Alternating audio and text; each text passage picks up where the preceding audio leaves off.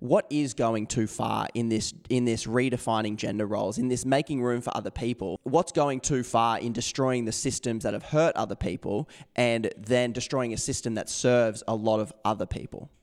Well, I think you know, I think it's important to bring an intersectional lens into this as well. I'm right and you're wrong. Once you start labeling people, categorizing of humans and ideas, you have desensitized yourself to the humanity of that other human being, to who they really are. And in the marketplace of ideas, these things are complicated, man.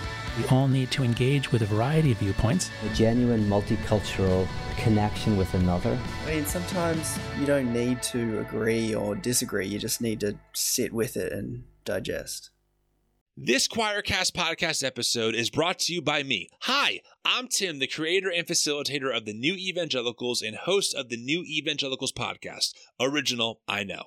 We are a Jesus centered and inclusive community that holds space for the folks marginalized by the evangelical church, advocates for accountability in the church, and we help people like you leave that cold, dark, and damp basement of evangelical fundamentalism behind to explore the rooms of the Christian tradition together. You can check out our podcast to hear from all kinds of amazing guests who are way smarter than me, and even a few episodes where I get to rant to our podcast producer about how dangerous Christian nationalism is. Ah, good times. Check us out anywhere you get your podcasts or slide into our DMs on Instagram at the New Evangelicals. Thanks.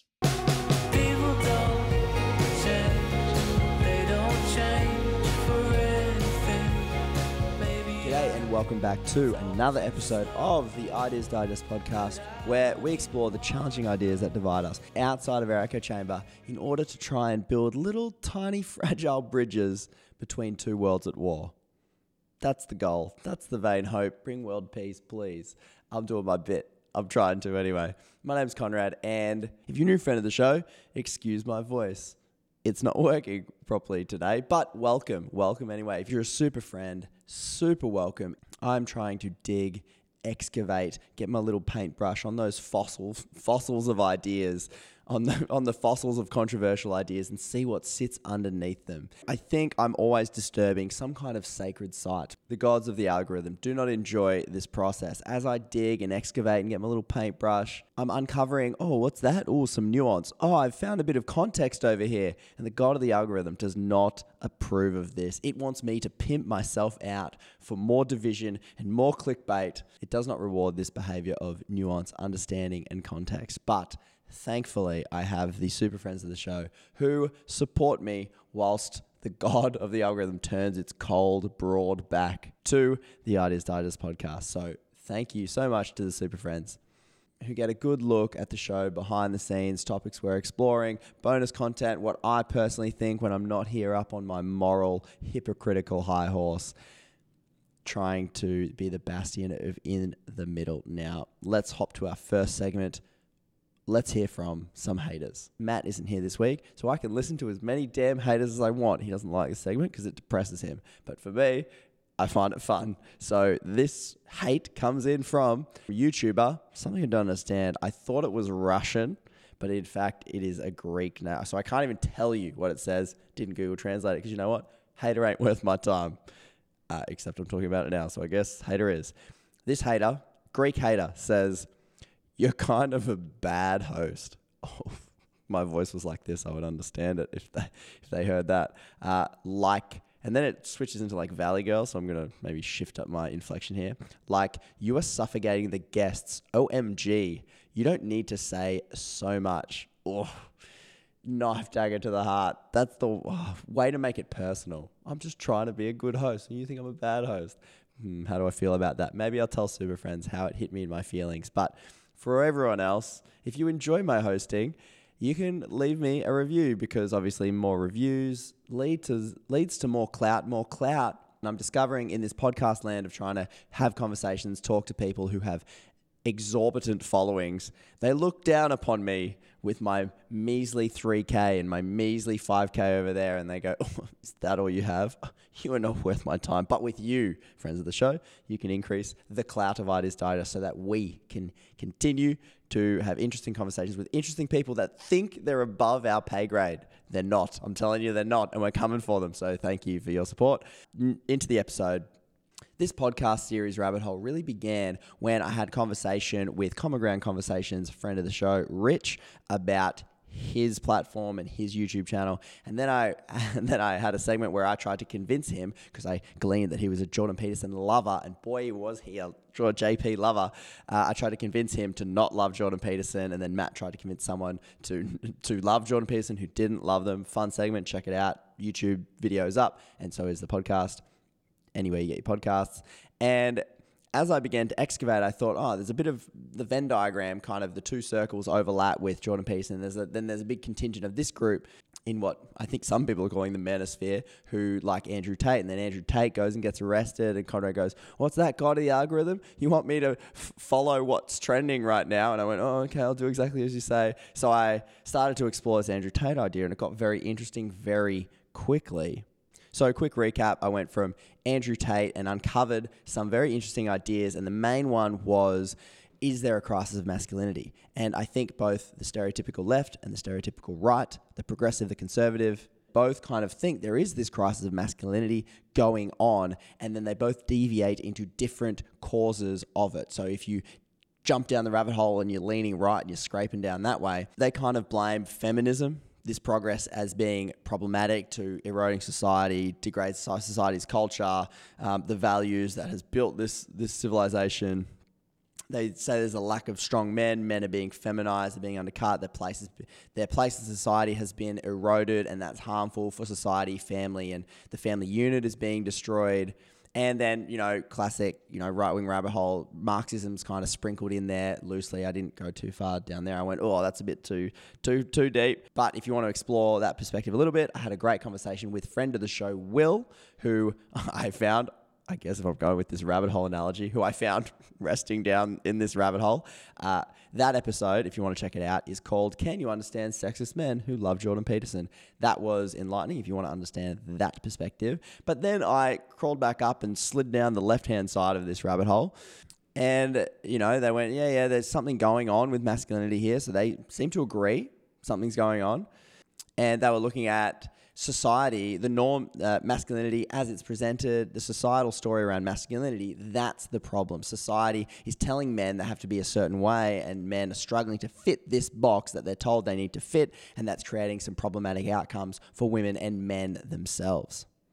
So they kind of diagnose men are lonely, they're disconnected, they can't connect with their emotions, and that is problematic. So if we address these societal structures about what it means to be a man, and then reconnect men with their emotions, I guess, or reconnect men with people, that might solve the problem. So there, I did an episode with Dr. Hillary McBride on that one. That's called "Is Masculinity Toxic?" You can check that out if you want to understand that perspective. And I'm still kind of in here looking around, poking around the masculine rabbit hole. Oh, I don't know if I'll continue with that metaphor, but I'm still looking around, and this episode is very much in this same vein. I'm speaking today with a new friend of the show. Let me introduce to you Matt from the Man Cave Australia.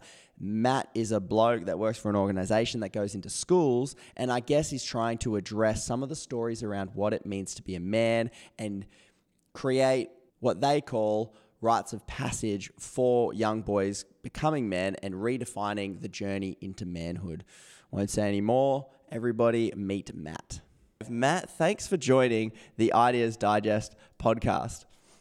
Hey, Conrad. Thanks for having me on, man. We've just met. I hear a familiar Australian accent. That's fantastic. I know you're from Melbourne. We're walking around Brunswick Street getting a very expensive cold drip coffee, and you took a sip and you were like, oh, my barista's on holiday today. Ugh, this guy, I can't believe ugh, seven bucks, eight bucks wasted. And we bump into each other. We start chatting. I'm like, oh, Matt, it's really nice to meet you.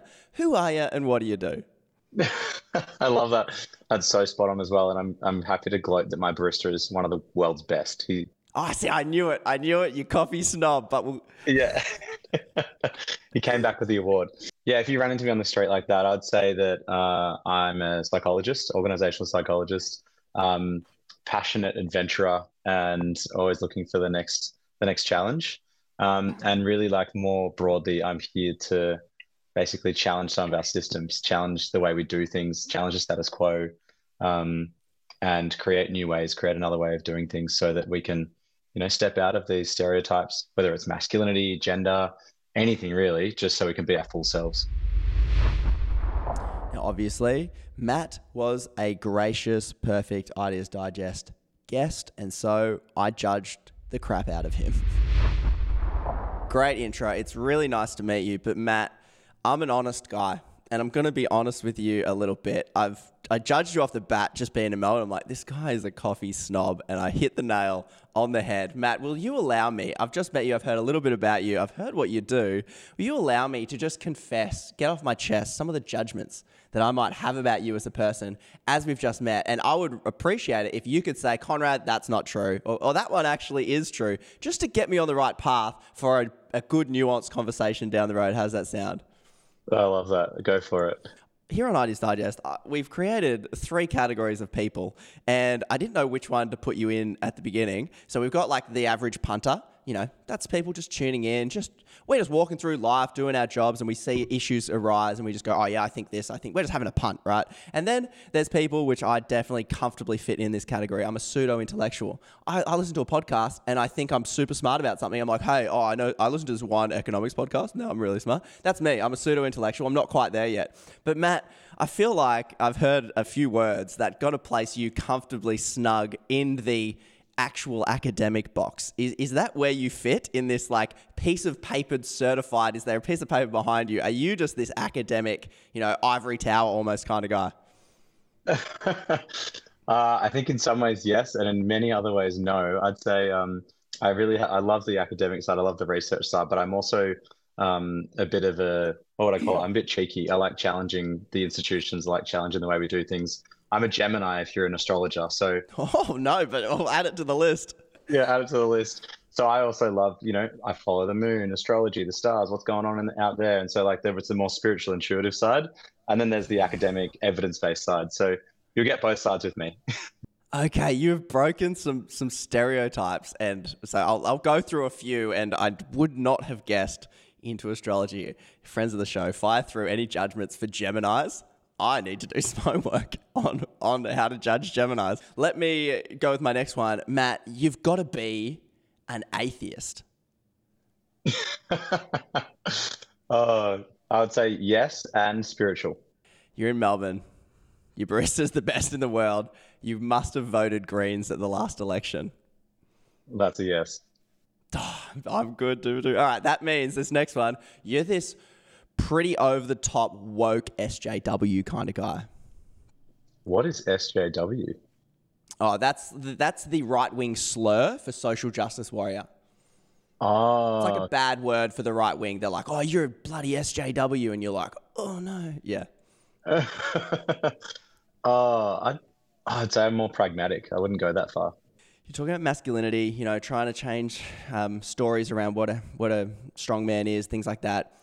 Sounds to me like you're one of these guys that wants to glorify weakness, just promote weak people, weak men. oh, geez, these are some curly ones. I'd say no. Okay, no, excellent. Yeah, and uh, yeah. Am I allowed to comment, or is that it? I, I that one we will come back to. That one we will come back to. One more you got to be a man hating feminist. no. But that now you've got to be an oversensitive guy, like a snowflake kind of guy. I can be, yeah. Oh, so, okay. I'm a recovering people pleaser slash a recovering nice guy. That's what I've been thinking okay. of myself recently. So um, thanks for correcting those judgments that you know friends of the show I might have had. really puts us on the right track. Never would have guessed this guy's a Gemini. Really, you know, dabbling in the, sensitive space but recovering from it. What judgments, I suppose, do you get in the line of work that you're doing or you face kind of day to day? Did I miss any? Did I hit any that you normally get, and did I miss any? Uh, I mean, they were awesome, and there's so many of those that I hadn't heard before. I think um, probably also you know this idea that um, with all of the stuff that i'm doing like all men are wrong. It's like that's a judgment. Yeah. it's like we're trying, trying throughout the whole thing. That's a bit um, also i guess because of the spirituality then i also love sport and also love the academic side. Like there's a whole mixing pot. And so i've sometimes been um, just i'm just a can be a confusing individual for other people because there's a few different things going on mm, for me, and they're yeah. all like these. I've just got so many different passions. There's so much. There's so much in life to enjoy. Yeah. Why can't I have them all? That's kind of how I feel. Yeah. So people try and box me in. And I'm like, no, no, but then there's also this and that and this and that. So Yeah. um, I'm an atheist that is a Gemini. That's a good contradiction. yeah, exactly. Let's say I like to paint these scenarios. It's late night. It's 11 p.m. at night. I'm flicking. I'm flicking TV. Netflix is broken, and I've only got the the antenna that's tracking in the mainstream TV that everyone forgot existed. And I come across a shopping channel, and people are trying to sell me stuff. And Matt, I come across you, and you're on there selling me something. You know, you're like, but wait, I've got another product for you. Stick around. This one's going to be great. What would that be if you had something to sell me and maybe friends of the show that would make my life better, or an idea that I could change that would improve, or something I could accept that might expand my worldview? What might that idea be? Oh, yeah, I just love how much you're just going for this. All right. Um, my idea would be um, if you want to fully love yourself and have a really satisfying and fulfilling life, here's a journal that's going to help you guide yourself back to loving all parts of yourself unconditionally, understanding and knowing your values, and then creating meaning in your life. It's $300, but it's life changing. Uh, well, I'm dialing. I'm dialing the phone now. Tell me, tell me a bit more about, I suppose, that idea, what you do, and how you fit in with with this idea. Yeah, well, I think a lot of the work, a lot of the work I've done with Man Cave and with my personal life has been very much in parallel the last few years. And so I've been on my own healing and integration journey while also building an organization that's all about doing that for young men. Tell me, tell me, I suppose, about the man cave bit. People will be unfamiliar with that, and then weave in, I suppose, your parallel journey with that. That'd be awesome. Yeah, great, cool. Um, so Man Cave is a preventative mental health and emotional intelligence charity that's based in Melbourne, Victoria, Australia.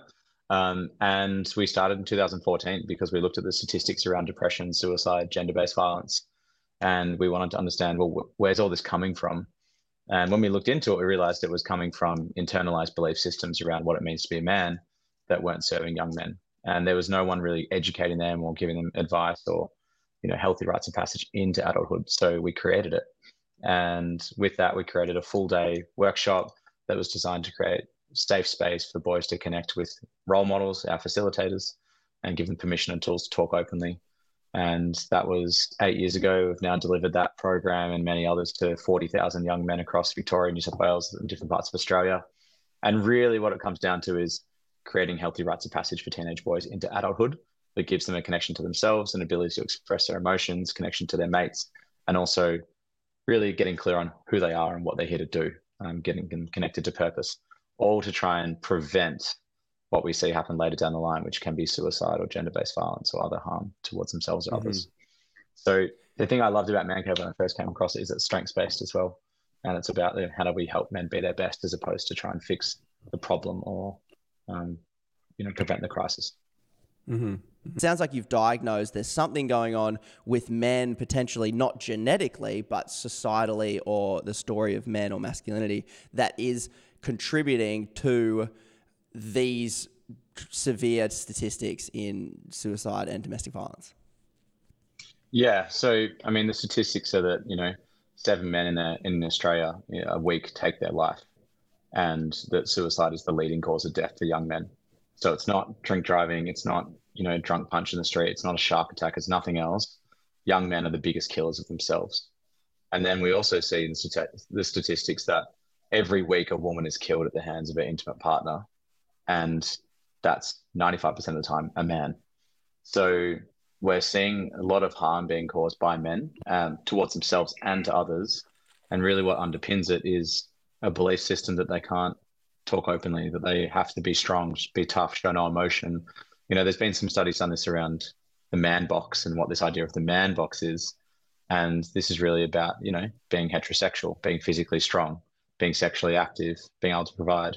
And I think the important thing is that some of that stuff is important. Like we actually do need men that are happy to be independent, happy to be strong, you know, do have a healthy sex drive, whatever it is. But they also need to not take that too far or feel like that's all they can be. And so when men mm. feel like they're stuck inside this man box, their mental health outcomes, you know, their behavior towards themselves and others are far worse. And so rather than trying to address address the symptom, we want to address the cause. And the cause is really this belief system. Well, what does it mean to be a man? And there's no one really educating us on this at school. We sort of just have to work it out for ourselves. I don't know what it was like for you at school, but it was for me, it was like putting on the armor every day, going to school, just trying to survive. Mm. So that man box that you mentioned is that it sounds like that's the story that men and boys are told growing up about what it means to be a man.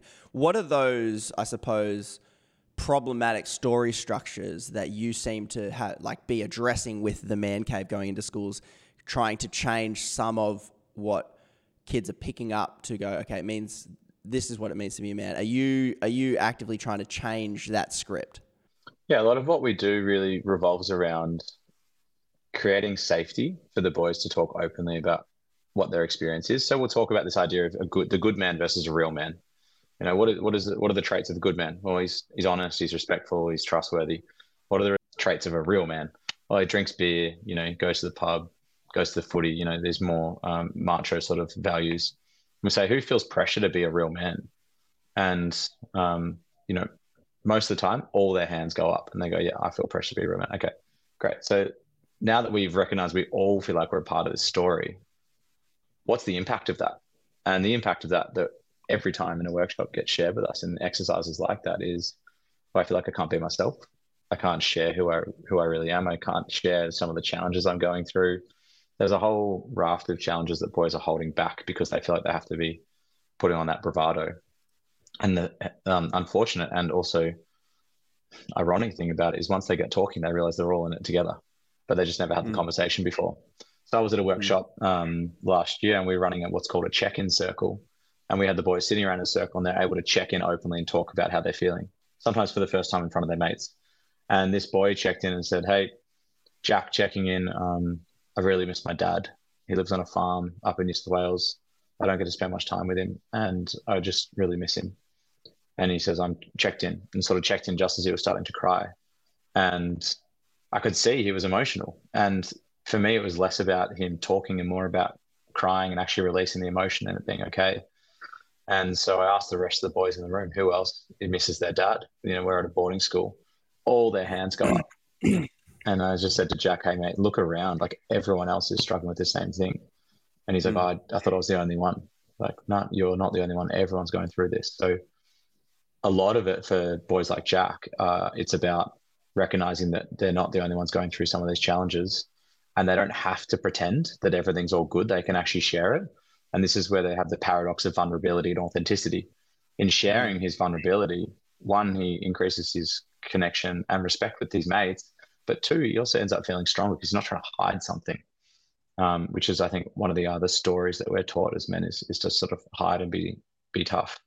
But I think like more broadly, just to like speak to it, it is a confusing time because we are getting mixed messages. We're getting this be tough and be a man, and we're also getting this oh, but also open up. And we've been going through really post Me Too movement the last eight to ten years. This kind of confusing space of okay, so what does it mean to be man? We know we've we've messed up. We're hearing all these Me Too stories.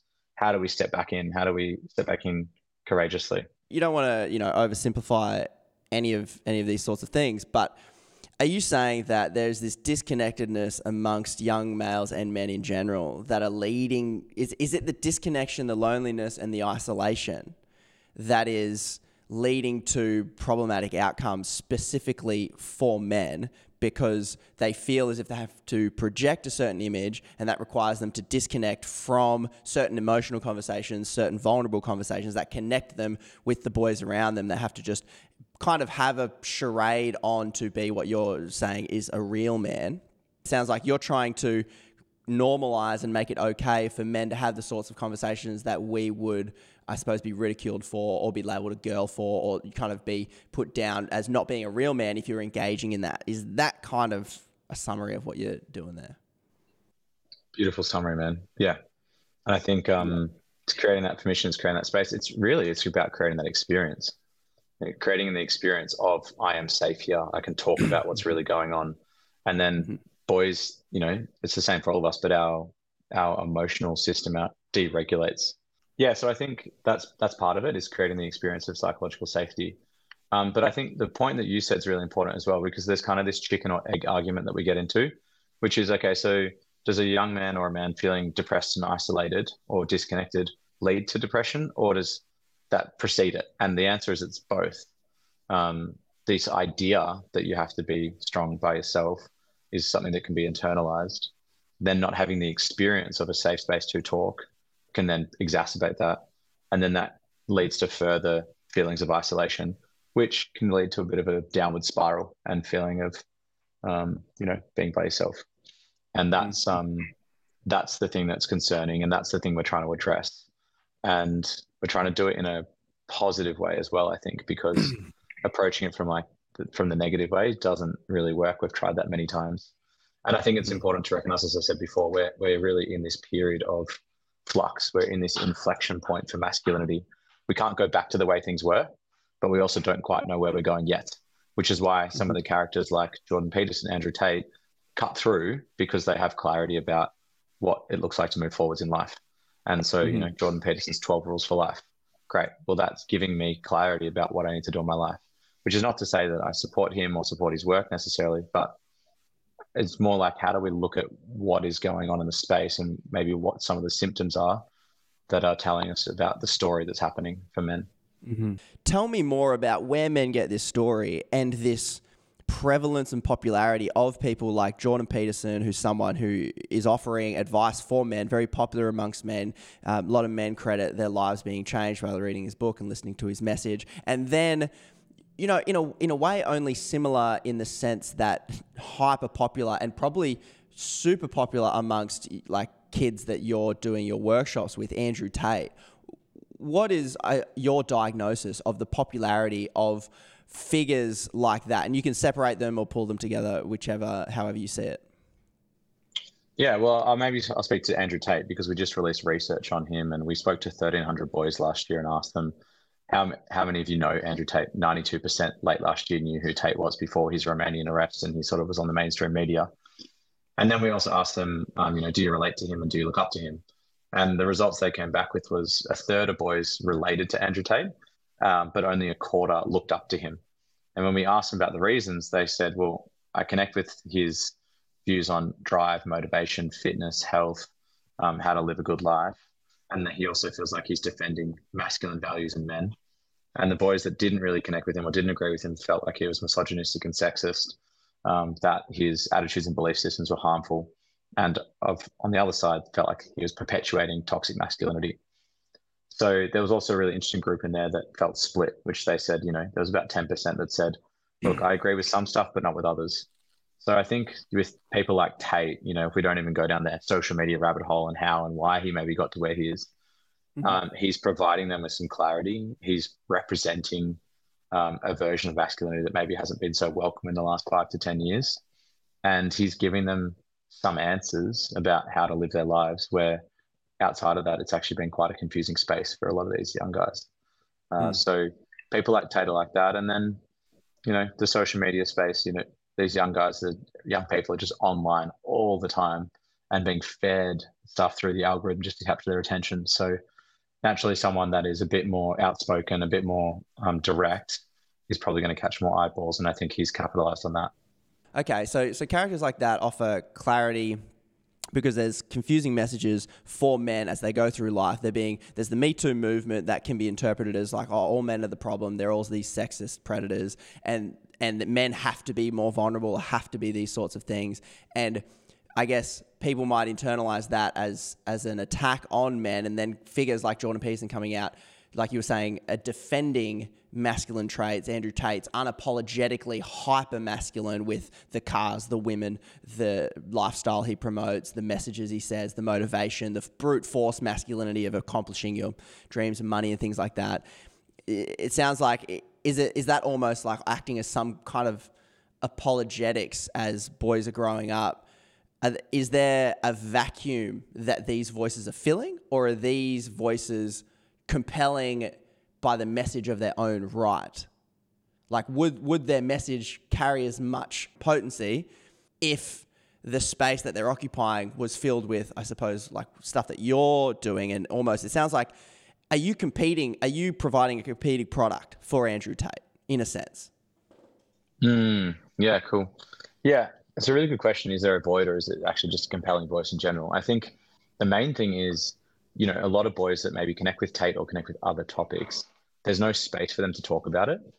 And so they will keep it inside their circle or they will not talk about it at all because when they do talk about it, they are made wrong or it's not welcome, um, or they're worried they might get cancelled or just get in trouble. So the main issue I see is that there isn't a space where it's welcome to talk about this stuff. And so for boys that do connect with him, they kind of connect together and they stay together, um, which can then reinforce some of the pack mentality that we can see with boys in schools. Um, but I think there is a void, and I think that's important to talk about as well. You know, we're in this post World War II era, this post Me Too era. Um, we're moving into a very different way of working as well. Like you're hanging out in Bali, I'm in Melbourne. We're doing a podcast. It's things are very different now to what they were ten years ago when I went through school, and we're seeing young people trying to adapt and keep up with it, and that's pretty bloody challenging. So I think there's also this void of meaning and a lot of the old values that we built our lives on they're not as relevant anymore and we haven't yet defined these new sets of values. And so it's still i'm confused. I'm a 31 year old guy. I'm still trying to work it out myself. You know how does a 15 year old stand much of a chance um, mm. along with every all the other pressures he's got trying to grow up as well? So i think there is a void and i think people like tate are feeling that void um, but i think it's important as well like yes tate's a new figure but you know without trying to pull any names out of a hat. I'm thinking back to the early YouTube days. mm. There has always been characters that have taken up space, and there's always been characters that have captured attention, and not everyone's agreed with them. I think Tate's mm. just the latest one. Um, rather than trying to, you know, cancel him, it's like, how do we actually mm. work with this? The the void that potentially is talking about may not necessarily be just as small as a void around what it is to be a man, but potentially a larger void in society, a, a lack of meaning. And these people offer the answer to the questions they have around meaning, and the answer is them is the story of masculinity, which affirms some level of someone's identity and who they are and what they need to be, because it's quite a simple script of going, well, you're a man, and now here's a story, and now that ticks that larger book, uh, box. I suppose we're all trying to fill um, in a fast changing society, which is that that box of meaning, and and I feel like here we get to potentially a level of you, you know I judged you half accurately as you know this ivory tower academic with books and research papers and he can read citations and he knows what different referencing styles look like but take me into I guess the like the academic lens that you you're also seeing this from so you're you're creating programs that take findings and to make something practical out of it. Let's talk about this. Let's reconnect kids. Let's show you know a new way of being boys and men together. But where does that come from? From your academic, you said you were a soci- social psychologist or a societal organizational psych. Yeah. Yeah. Well, even better. So I guess take me into, into that realm, like into that ivory tower of going, here the research, here are the studies, here is what society's going. Like what, what's going on in society and I guess organizations that are potentially contributing to this or something? Yeah, I did my research um, in my psych studies on gender and was interested to look at how is gender impacting the way we can show up as leaders slash as people in our lives and some really interesting stuff that came through in that so you know we've got gender stereotypes and we've got stereotypes in general which are ways that we make sense of each other so you know there's ways that we stereotype each other so that we can engage and work out you know we've got a common set of values now because we both know we're australian men and so there's a bunch of assumptions that you and I can make about our understanding, like coffee and being a coffee stop in Melbourne, that helps us relate to each other. Um, right. What the challenge is, is g- gender is one of the most obvious um, identities of a person. So I look at you and I can most likely, and I, this has also changed to do my research, can tell whether you're a man or a woman. And then also got, now we've got the gender landscape has changed. And so now I've got non-binary. And so, and all the other expressions of gender. So that landscape's changed a bit. But when we look at that from a gender stereotype perspective, post World War II in the Western world, we had really clear definitions of your role as a man or a woman. As a man, your role was to be the breadwinner, to get a job, to have a good career, to provide for your family. And as a woman, your role was to be at home, to look after the children, to raise a family. That was great in the sense that it provided a lot of clarity and it was really clear about what your expectations were it wasn't great when it came to freedom of expression. Maybe you didn't want to do that. Maybe you didn't want to provide. Maybe as a man, you actually felt more feminine and you wanted to be at home with the family. Maybe as a man, you didn't want to be in a long term career and you actually wanted to run Footloose, Fancy Free up to Byron Bay, India, wherever. But that wasn't welcome as well. It was very much outside the norm. So then post World War II, we very much had this generational value system installed in us, especially in Australia, around security and safety, which you could say almost underneath it has a foundation of fear. How do we make sure we keep ourselves safe? As we've moved through the um, late 1900s and then also into the early 2000s, things have changed again with the introduction of the internet. And then also they've started to shift in terms of gender norms. And so what's expected of me as a man has changed. What's expected of me as a woman is changing. And some of that's really positive. We've had third wave feminism come through, which has said, hey, women's rights are really important. And this this whole space, and I'm not going to talk to that because I'm not a woman, obviously, but this whole space in the last 10 years of reconsidering what it means to be a woman and therefore also reconsidering what it means to men because it's all related. We can't look at them in isolation. Um, and so when it comes to you know where this comes from very often we'll get this from our elders from family members around what what our what our value systems are what our what our role in society is in terms of our gender and any other cultural um, or any other identity systems that we're connected to say culture language etc especially in australia. Um, is if we don't have that we then create it for ourselves and we generally defer to the stereotype so we look to social media, look to TV, we look to people around us that we look up to, and we'll copy them. And this is especially the case for teenagers.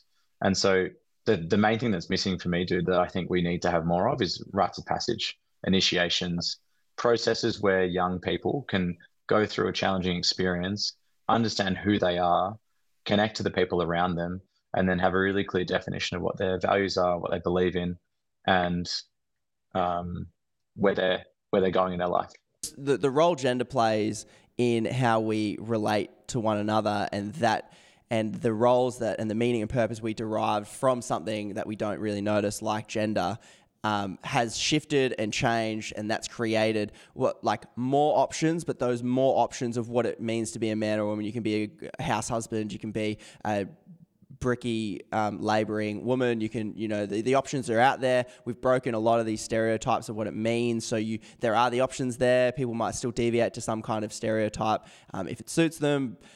But it sounds like because of um, this this lands, this gender landscape is changing it's left a lot of people confused or without meaning or without purpose because uh, it sounds as if most people historically found their purpose much more easier by just reverting to the stereotype of what it means to be a man. They could look up. Most men are the kind of same. Whereas now they look and they go, "Oh, I could be this kind of man, this kind of man. I could do this. I could do. I don't. I don't know what to do now. I'm not the sole provider. I'm. A, I'm a bit lost." Does that sound about right? Of like, I suppose a societal diagnosis. Yeah, I think you summed it up really well. And I think to add to it as well, there's, you know, we've also had uh, women, in many ways, take uh, control over their lives and wanting to be more independent and less reliant on men because they, in some ways, have felt let down by them. Men have then also tried to adapt as well and then have moved more towards the feminine side of things and tried to be more sensitive and, and caring. And, and these, these aren't bad things. It's just meant that in some ways we've almost reversed gender roles and we've ended up in this confused state where men are maybe more feminine and women are more masculine.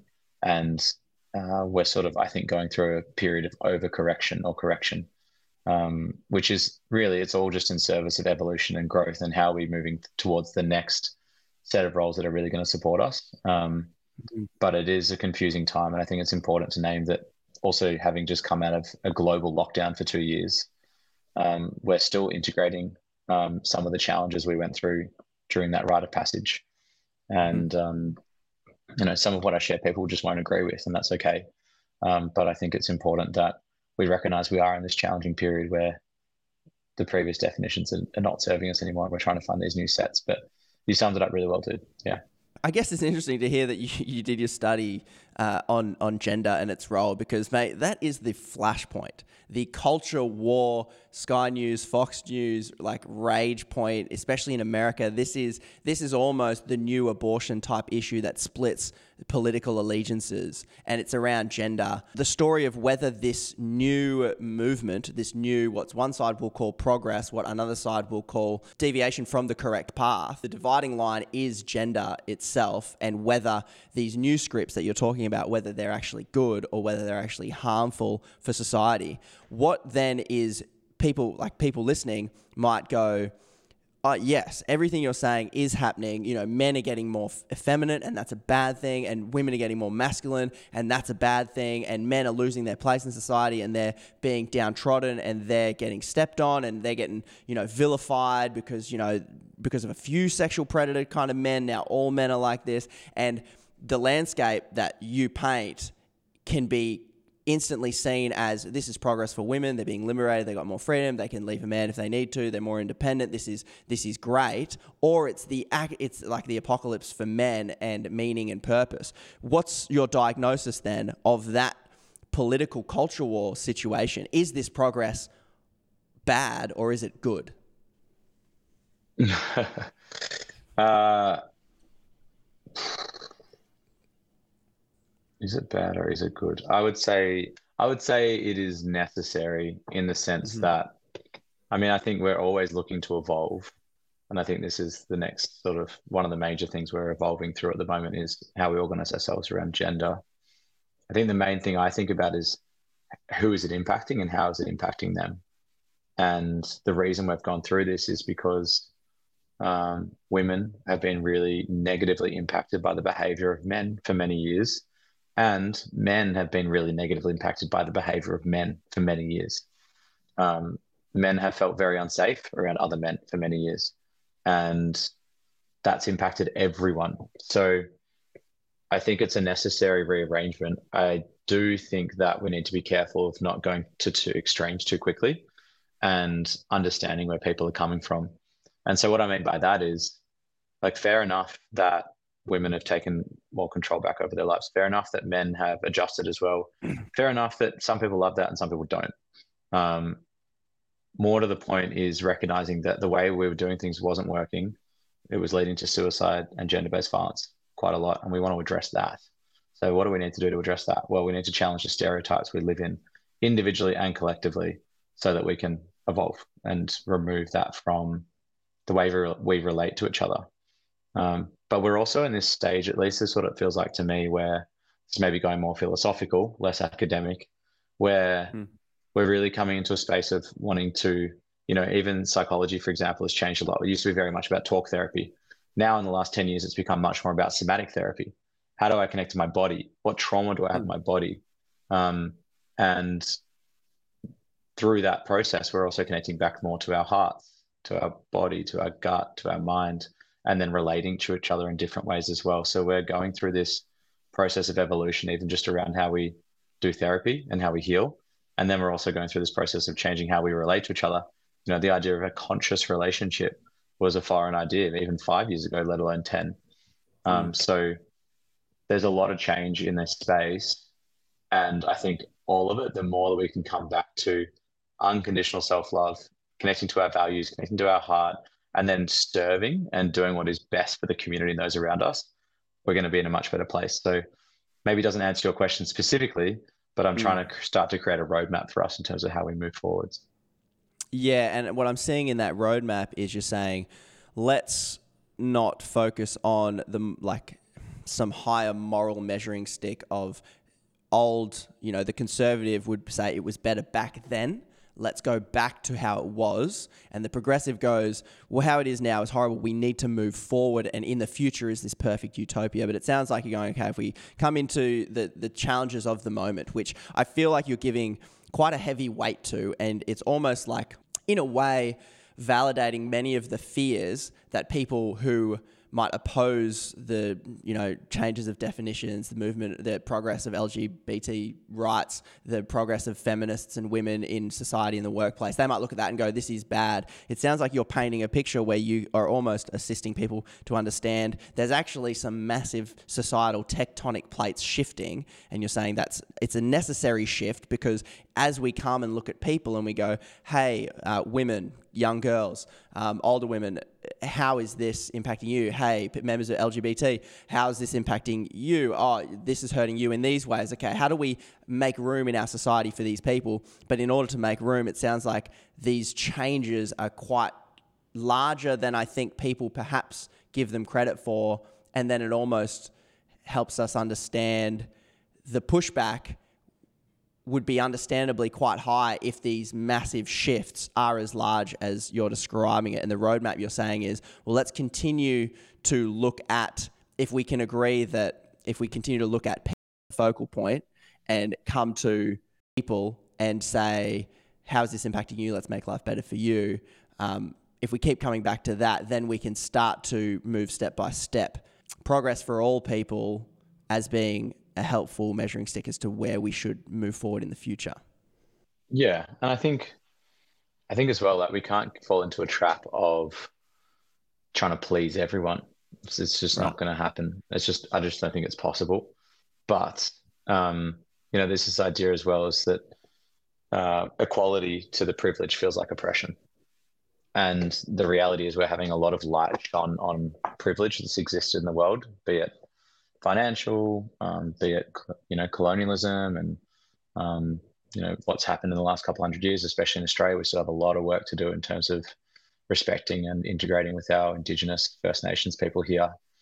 Um, is there's a we're, we're having a lot of the privilege that we've been afforded, and like myself, I've had to look at my own privilege as a white middle class heterosexual man that's pretty much got the golden ticket um, for modern society in terms of um, biases and different things is how am I being privileged in my position and how do I then, rather than feel guilty about it, how do I then turn it into how do I create platforms for others? How do I use um, the position that I am in society to give back as best as I possibly can um, so that everyone can benefit? But we don't want to fall into the trap of like, I don't think trying to make everyone happy because ultimately it's a it's a very difficult thing to do and there's always going to be someone that's that's not in the right place. So I think, and this is like this is an open conversation, Conrad, and this as well. Like, I don't really know how we might solve that. You know, we're talking about a pretty big idea now. We're talking about how do we navigate global change, and the honest answer is I don't know. I don't know how we make everyone happy and how we evolve through this. What I do know is that evolution is inevitable. And what I do know is mm. that the idea of going back is not going to serve us. So how do we hmm. evolve forwards? How do we how do we integrate those new ideas? And one of the things that served me has been you know, rites of passage frameworks or processes that have helped me grow. Um, another thing that's helped me is community.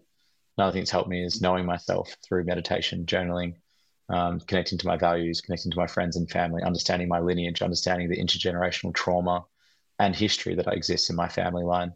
I think we're connecting mm. far more to these holistic ideas of understanding ourselves, um, especially as we've moved away from institutions like the church. Uh, so, mm. yeah, I think it's it's we're talking about some pretty big topics, um, and I'll mm. admit that I don't have the answers to all of it. I wanted to, like in all Ideas Digest interviews, I wanted to understand Matt as a person. How did he get here? What's his worldview that leads him to think this way? So here is me excavating his personal journey. Talk to me about your journey to this space because you're, you're, you're in a space where you're going. I want to make the world a better place. I want to use the privileges and the, the things I've been handed in my life to help make the playing field a bit more level for those around me. Talk to me about your journey. Did you always think this way, or did something was there a gateway drug idea that opened this landscape up for you? Yeah, no, I didn't always think this way. um, when I was younger, I was very much the world I came from. It was get a get a job, get a degree, um, you know, earn as much money as I can, buy a home, get married, have kids. And that was sort of the script that I was given. Um, but, you know, throughout my 20s, I did lots of different challenges. I, um, I did a Vipassana, you know, 10 day silent meditation retreat to sort of go and try and find myself. Um, you know, I did triathlons and different things. The main thing that really shifted for me was I did this trip to Everest Base Camp, Mount Everest Base Camp. And on that trip, one of the guys in my group passed away from a heart attack. And there we were left up in the Himalayas, you know, day before getting to base camp, the top of the world, and then also just have this, you know, really sad experience of one of our friends dying. And we ended up finishing up the trek with just four of us because everyone else got helicopters back to Kathmandu and it was on the news. And, you know, we did that last two days of the hike in one day, ended up being 43 kilometers. I went to Vietnam, we started doing yoga, sort of had some time to decompress and I remember just thinking to myself, if I die tomorrow, you know, what's my life going to mean? And I started reading things like Thich Nhat Hanh, who's a Vietnamese Buddhist monk who's incredible. and realizing, you know, his his main thing that I took from him was he said, "How is your life your message?" Rather than me having to ask what your values are and ask what you believe in, how do I pay attention to what you do and who you are and how you treat others as your message of your life? And that's how he lived his life. So when I came back, I was working in corporate consulting in Big Four and Melbourne, and was connected to the Man Cave um, through some social impact spaces in Melbourne, and decided I want to do something that's going to have make a difference. And when I have children, I want them to to see that I'm living my full authentic life and that I'm trying to do a difference, make a difference at the same time. And so mm. I left corporate, went into Man Cave, and decided to, you know, basically, I guess, tap out of the system at that point and really want to make a difference to how we're living our lives. Um, and then, you know, without going into all the detail, that wasn't the end of it. A relationship that I thought was the woman I was going to be married to, realized I was with the wrong person, and wasn't working. Um, I then almost went back into corporate and then connected back to my values again through um, a really beautiful retreat experience, and then you know stayed at Man Cave. So it hasn't been a linear path by any means, and it's actually been a very confronting one of having to let mm. go of a lot of things that I wanted and hoped for, and like I'm in the middle of that happening again in my life.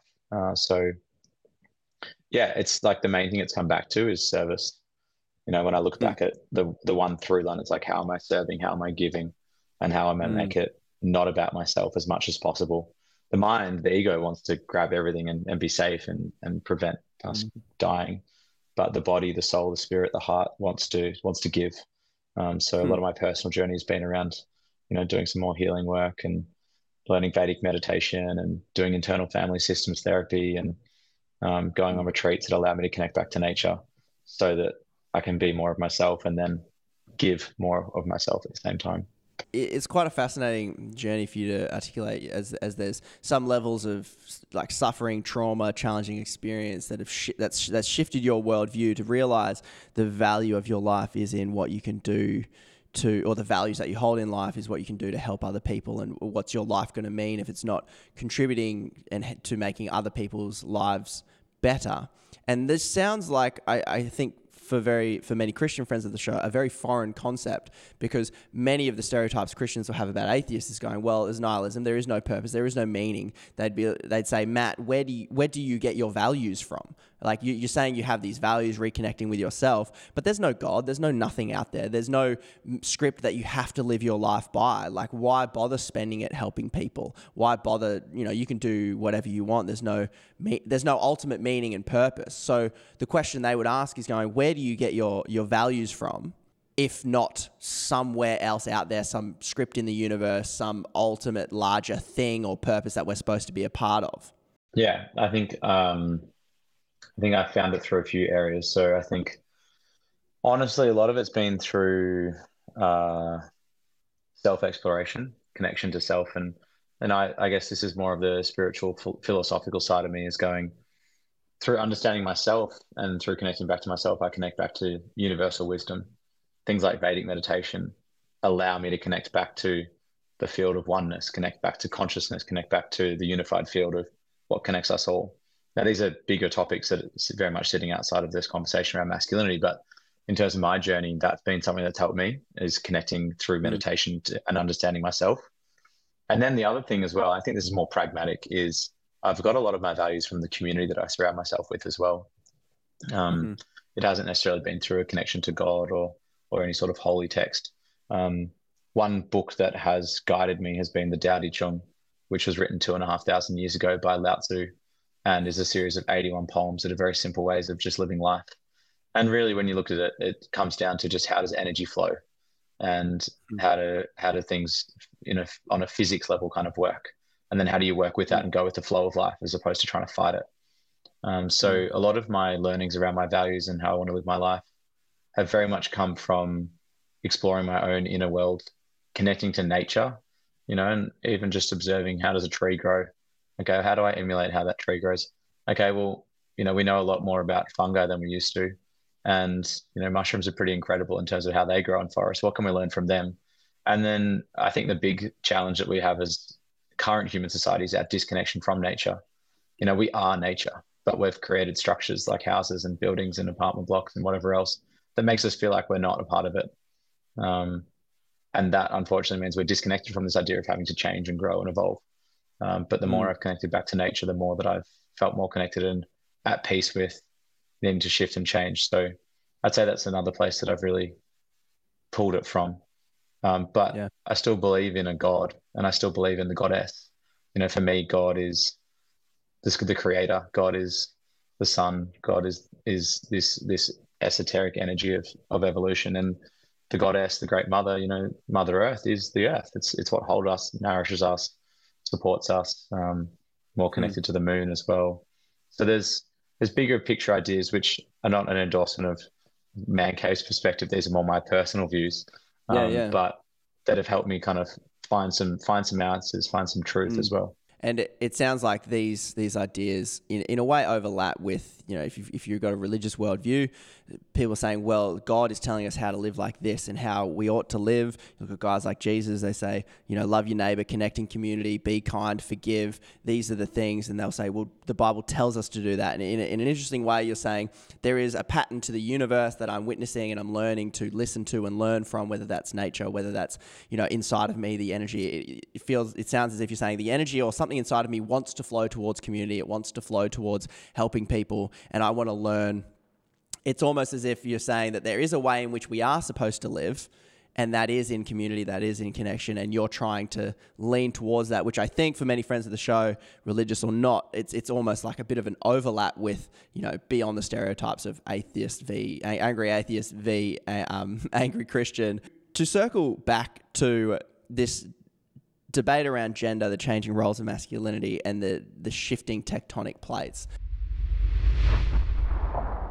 I'm still coming up for names for this next segment. Is it let's argue? Is it for argument's sake? Is it the pushback? I don't know. I'm going with right now for argument's sake. And I wanted to really, he seems like a pretty level headed, doesn't seem like a guy I can really bait in too much, but I really wanted to take what I learned from Will, the right hand side of the rabbit hole, and I really just wanted to get a mad collision of what I think the, the, pushback and the arguments are going to come from the other side towards him and what he's doing and what he believes. So I really, guys, I really did my best to make Matt engage with some of these arguments, and I think I think I got there.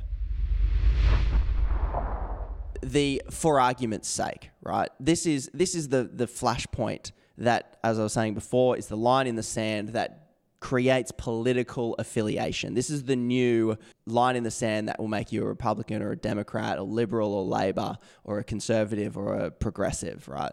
And so the the the stereotype of the conservative, here's what you're saying. And they go, well, yeah, clearly this guy values evolution. And I had friend of the show, Will, on, and I'm hearing his voice in my head now, who he would say something to you like, listen, you value evolution, and evolution all it is is survival of the fittest. And if you follow that logic and process of thought, there's no inherent value to human beings. There's no inherent value to you. There's no inherent value to anyone else. And so all that leads to is Hitler internment camps because, you know, the weak got to die off and the strong need to move forward. What's your response to someone who hears what you're saying and that's what they're hearing? Mm. Um, I think the most important thing for me, man, is like there's you can very quickly go down paths of division and and Mm. going left and right and right and wrong and Republican and conservative. And these ideas, they're again, they're just ways of organizing ourselves. But it ends up creating more division between us as humans. And so for me, like I'm happy to play the game of oh, I voted Greens in the last election, but also doesn't mean that that's my only worldview. I, I have things from the Labor and the Liberal Party that I connect with, and there's independents I connect with. Um, but it doesn't fit. It doesn't help us make sense of and organize the world. Um, so we like to box people in to make sense of who they are, and therefore know how we can relate to them or not. Um, so I think like just like a broader meta reflection is how do we step out of this idea of having to create categories and binary options and create more of a spectrum? And mm. in that, it's actually going to serve us because even that perspective is coming from a place of fear. Okay, how do I how do I make sense of the world so I can survive? As opposed to if we flip it and it's coming from a place of love and expansion and creation, and then it goes, hey, how do we work together? I know you're on the opposite side of the fence, but maybe there's some stuff we have in common. You know, there was a great mm-hmm. Heineken ad that was done a few years ago. Um, don't know if you saw it, but they got two people that had very opposing views on certain topics, and they got them to build a bar together. And then midway through them building this bar, they showed videos of them having very clear, distinct opposing views on certain topics. And they invited them and said, you can chat and have a you can you can sit down and have a beer and have a chat, or you can part ways. And every every person they sat down, they had a chat because they had these human connections that they'd established outside of their perspectives on a certain topic that meant they wanted to actually connect with each other. So I think we need to come back to what it means to be human. And, you know, to answer maybe your question with Will is like the it really comes back down to me how do how do you make people feel and how are you impacting the people around you and how do we mm. recognize that yes there are different religion and religions and cultures and different backgrounds um, but how do we not come from a scarcity mindset where if you get that and i don't get it then i have to get it off you mm. how do we integrate more and say like the pie is not just going to get smaller this is always going to keep growing that takes a lot of mm-hmm. work though it takes a lot of work to come from that perspective um, mm. and i know the world is not always so bright and shiny and and you know full of flowers it's it's it can be mm. tough especially in other parts outside of australia so so knowing this topic is so controversial and when you're saying what are these areas that that people have in common? What are the what are the fair critiques that you receive? You mentioned before when we were talking, you were saying we don't want to go too far. Like society progresses, and then the argument from one side might be like, like that's too far. We're, we're destroying too much because it sounds like in what you're saying there is a there's a certain value to how we structure society, and it's helped us in certain ways. And then there could the the critique is well this movement is destroying the very foundation that we're standing on and if you're to look at that argument what is going too far in this in this redefining gender roles in this making room for other people what's going too far in destroying the systems that have hurt other people and then destroying a system that serves a lot of other people well i think you know i think it's important to bring an intersectional lens into this as well um, which I know is another academic term, but it's important. Yeah, yeah.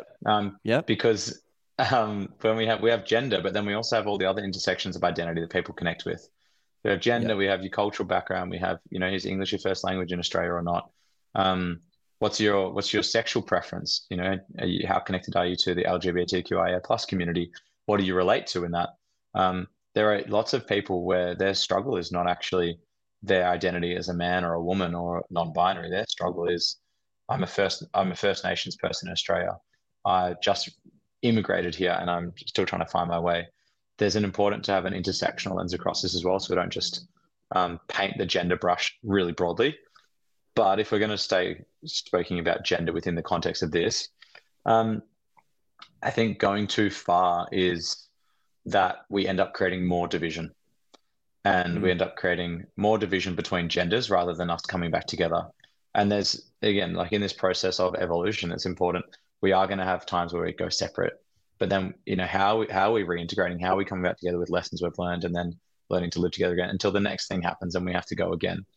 Um, I think it's it's really important that you know the for men, how do we make it really simple? It's just like let's challenge the stereotype by creating spaces where they feel safe to talk openly, mm-hmm. to create healthy role models where there's examples of what it looks like to be a man in this new age where you are being led by your heart. You are about service. Um, you are about contributing to and connecting to community, um, even protecting community, um, and then working together to create that as well. The the biggest trap we can fall into is that we just other people in these camps and we don't have conversations and understand each other, and then we end up in all unhappy no one's sitting around the dinner table having a conversation with each other and there's more mm. division. So i think the main thing i would say in that is how can you actually seek to understand the perspective of someone else? How can we how can we be curious about their their perspective? How can we you know rather than talk about doing the work we actually do the work? And we say mm. oh, that's a really interesting perspective. How can i understand more about this? And i've especially seen this with andrew tate and with young men that do connect with him and adults that are horrified that they do. You know we've had a lot of parents come and ask us how, how do I have this conversation? It's like, well, the first thing you need to do is go and actually watch some of his content and understand it. Secondly, understand what you enjoy about it and what you don't enjoy about it. And then thirdly, when you do go and have the conversation with that young man, create the space where there's you're seeking to understand. You're curious, you're interested. You're not trying to find him out and then catch him out and then get him in trouble. It's not going to feel safe in that space. He's going to be more protective. So, mm. and I know it's coming back to like some basic fundamentals we've already spoken about, but for me, it is about creating that safe space and it is about talking openly. And mm. it's as much about having the conversation, if not more, than it is about trying to get to an answer. What if what if you're just creating weak, effeminate men that are to be shamed for their, you know, they're just evolved this way, Matt. They've we've we've evolved as men to just, you know, enjoy good-looking women, enjoy meat, to just be strong. You know, we, we're not emotional. What if, what if what you're doing is just creating weak men who are ashamed of the the things that they can't help about themselves as men? Mm. Well, what what's the issue with that? What do you say with that? This this is the problem is that men are now lost because now they're being like creating shame in someone is never good. And now they're being shamed for like you you can't be who you truly are. So in you trying to say hey I'm trying to create space for more people you're actually potentially shutting down men who just want to express how they express. They can't help it. There's there's nothing innately wrong with what they're doing but now we've created a society where everything's wrong, where everything's censored, where we have to, you know, tiptoe around every single issue. I can't be honest. I can't say what I think anymore. You're talking about intersectional lens, mate. To me, that just sounds like oh, we're just pandering to everybody now. We've got to please everybody. I, I can't I can't walk down the street because oh, I have to apologize for being a white man now. What's your response to to that? I well, one, have you received that? And two, what's your response?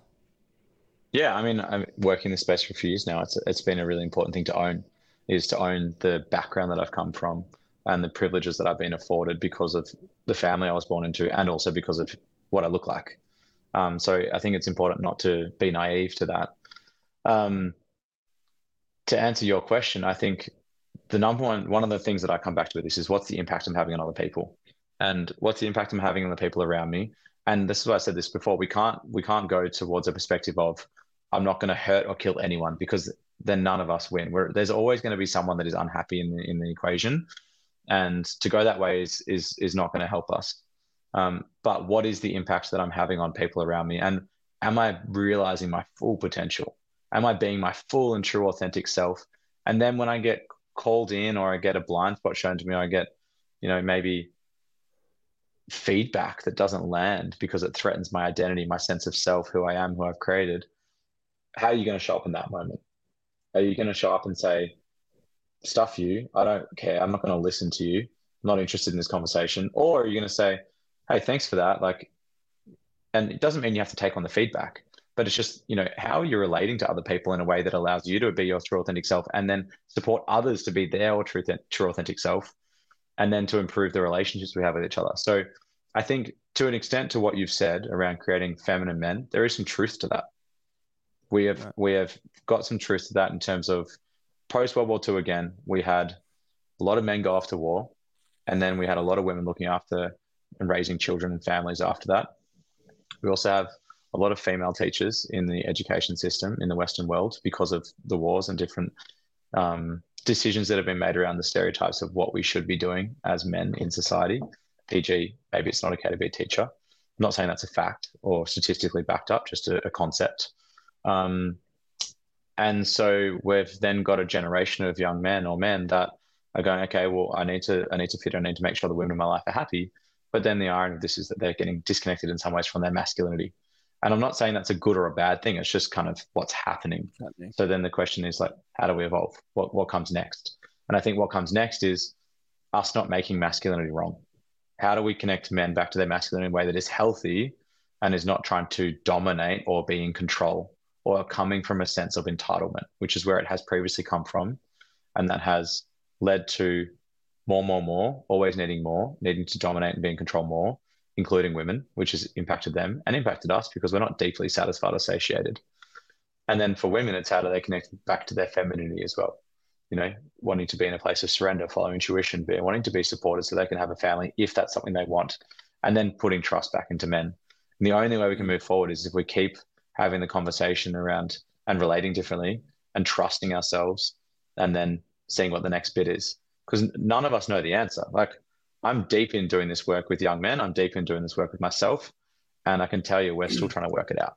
And that's probably going to be how it always is. But right now we're going through a particularly tumultuous period where it's a bit more gray hmm. so what, what do you say to men when you say okay you're you're you're talking about this intersectional lens, being aware of different people where they come from, trying to include them in a society where everyone has a role. But then, what do you say to the men that seem to be saying right now, Matt, this progress is hurting me. Matt, this progress is making me feel uncomfortable. This this this million genders, as they'll they'll say, this this shifting landscapes of, of I don't know what to believe now. This this is now hurting me. Um, the men's rights activist groups will say now it's harder for men to get access to their kids because of stereotypes. Now the domestic violence stereotypes is that if a man's getting abused, which is prevalent and can happen again, now men are being kind of the in order to get equality, they'll be saying you're stacking the deck against men now. And a lot of these men are putting their hand up saying, well, now I'm being hurt. Why don't you care about me anymore, Matt, whilst you're caring about the intersectional people?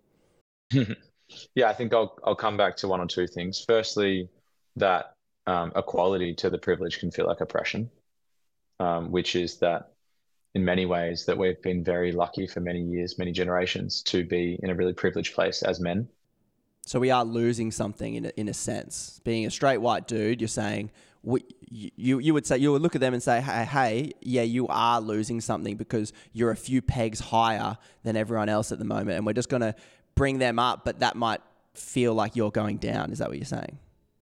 That's how it can feel. Yes. Right. And um, I think it's important that you know maybe that is the case. You know, and there are some edgy conversations, and we're in the middle of an edgy conversation with this why should someone get a promotion ahead of me because of a quota? Right. Does, is that a is that a concept that feels uh, fair? Well, how about the fact that you were able to go to university and get more get more qualifications and get into a better job because of your family connections, and then that's put you ahead of someone else that maybe hasn't had those same privileges. The challenge we get to in this is eventually it's a zero sum game. You know, hmm. if we're talking about uh, me competing with you and what about me and where, where does everything come from for myself and why do I have to give something up? You know, the energy of that is not is not a positive one. And I can totally understand where men are coming from with that. And I've had to work through it myself as well. Uh, the the thing I would say to someone that's coming to me with that perspective is obviously some need of theirs is not being met. Obviously they're frustrated because they're not getting the outcome they want. And I would actually create a space to say, hey, how are you feeling about this? And the answer is they'd probably say, I'm feeling angry. Okay, well, what, what part of you is feeling angry? Why are you feeling, what are you feeling angry about?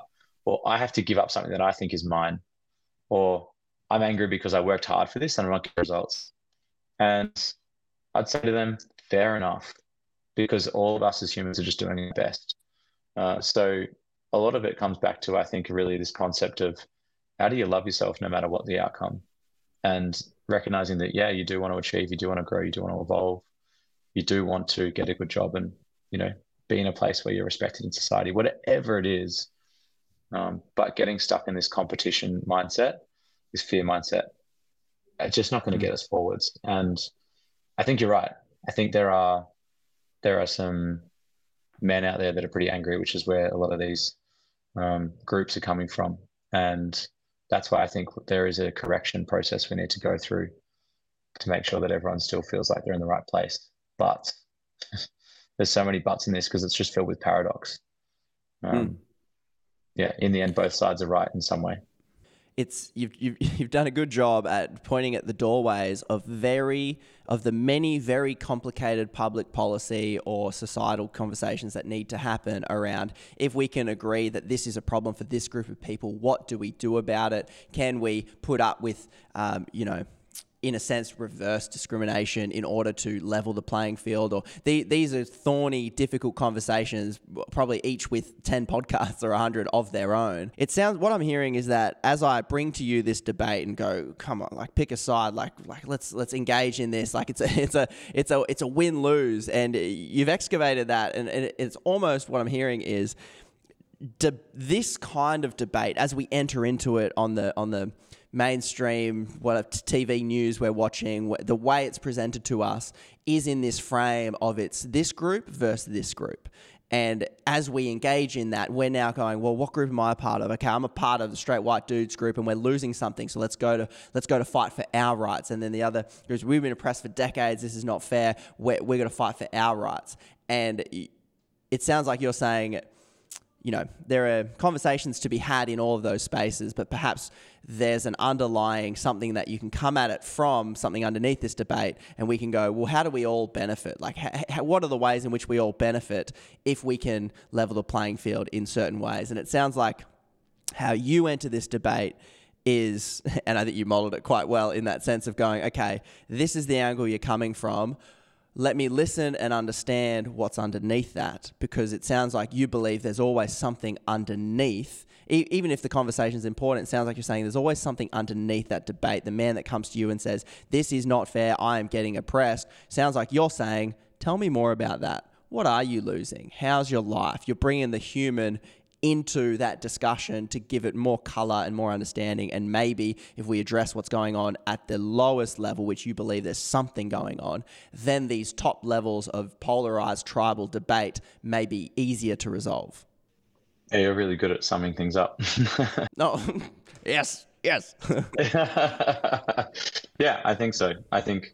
I mean, I think I, I, I'll agree with you, and also say, and it's not the it's not the whole answer. Um, you know, right. there is there there's yes, at the bottom level there is something.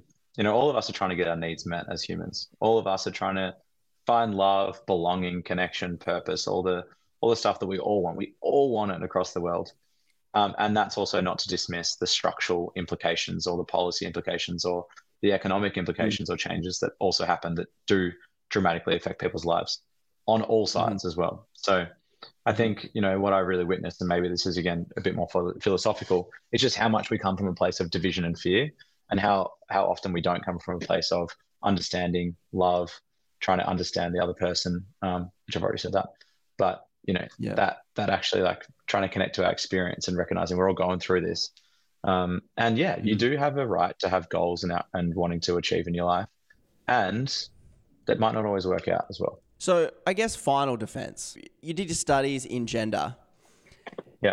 Defend defend the gendered lens then. Defend the intersectional lens. These are words that are now being, you know, words can become politicized to become tribal markers. And now gender is becoming a tribal marker. Like abortion is a tribal marker. Um, gay marriage is a tribal marker. And now gender is becoming a tribal marker. But anything else, like now critical race theory, this random abstract academic ivory tower concept, is becoming a tribal marker. And so I guess defend to me the use of using a gendered lens to look at these sorts of things as you're doing your studies through the lens of gender. Defend that process to me, someone who might not understand it, and go, because to me, it could sound like you're looking at it through gender, mate, that's creating the division. Now you're looking at this issue through man and woman. And now it's a human issue, isn't it? Like, why are you using the intersectional lens or the gendered lens to look at these issues? Aren't we all just humans? Yeah, I think, as with anything, it's a paradoxical answer. So if you would like to hear the rest of that conversation, oh, God, don't do it to me. I'm going to do it. You can head to ideasdigest.org and sign up, support the show because your support keeps me going. Thank you. Uh, but anyway, what do I wish I asked? You know, I edit the interviews back and I go, oh, damn it, I missed that question. And a few questions I wish I had asked was, what the hell do you mean by rites of passage for young men? Is he in a school lighting coals on fire going, come on, mate, you got to be a man, run across the coals? I don't know what that means. So I wish I asked him that. I can I might do some digging for the Super Friends and find out exactly what he does to I guess help boys become men. Obviously part of that he explored was these conversations, normalizing emotions, normalizing having hard conversations that are normally frowned upon if you're a boy in school. I mean, I sure was.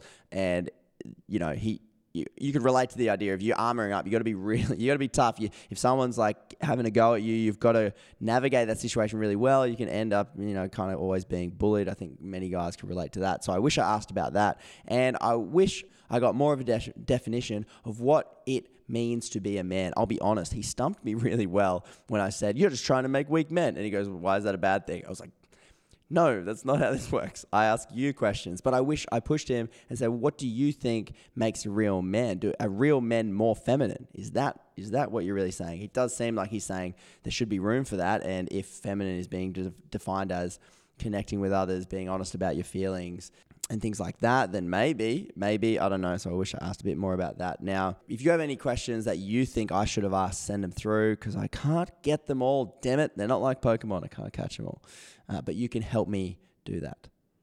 What do I understand now from this conversation moving forward? I jotted a few notes as I was editing.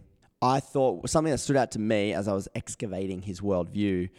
His view on evolution was very interesting in contrasting, obviously, background of this show. Talked to many Christians, deconstructed Christians, fundamentalist Christians. There's always that that split in ideas around creation, a God created this thing, and then there is evolution, and evolution's always evil. Will gave a strong denunciation of evolution, essentially saying it leads to Hitler because there's no inherent value in the human being. Interesting perspective. Whereas when I talked to Matt, who is an atheist, but also likes star signs, which I thought was interesting, he's saying he somehow led to more compassion and more wanting to spend his life helping people, doing something of meaning from his atheistic worldview. So interesting to listen to those two episodes and contrast the two men and their approaches and how, I suppose, I got out of Will what he how he sees people like Matt, but I really couldn't squeeze out of Matt how he sees those people. I guess maybe maybe if I'm to extrapolate what I think I heard from him, it sounds like he's saying they're angry about something and we should listen to them. We should have compassion. There's something going on. It sounds like he doesn't view them necessarily as an enemy, just people responding to things and being angry about something. And we shouldn't divide over. We should, you know, try and understand a little bit more he's being very ideas digest about it all. Annoying, isn't it? They're Annoying. I want him to just you know be blunt. Give me some clickbait to serve up and say put on the altar of the algorithm so that we can get some views and clicks. Uh, but he didn't provide me with any such easy content. So I mean, well done, Matt. He does admit something that I haven't heard in this conversation as I've been researching it. He admits that these changes around gender and society and roles of men and women are big changes. I hear a lot of in the conversation being like, well, what what's the harm? Who cares if, if who cares if people want to identify as they, them, he, he, she, uh, transition, or like who cares? It's not. A, it's it's got nothing to do with you. Just shut up about it. And it was interesting that he kind of said, no, no, these these changes are really big because there's something, I guess, impacting how men see themselves as society shifts to make room for different groups of people. And it was interesting to hear him admit these are big changes, and I can potentially understand some of that anger that I presented to him. So that was oh, that was interesting, and I noticed a lot of crossover with some of the diagnosis of the problem in society around masculinity. They both referenced World War II as some inflection point.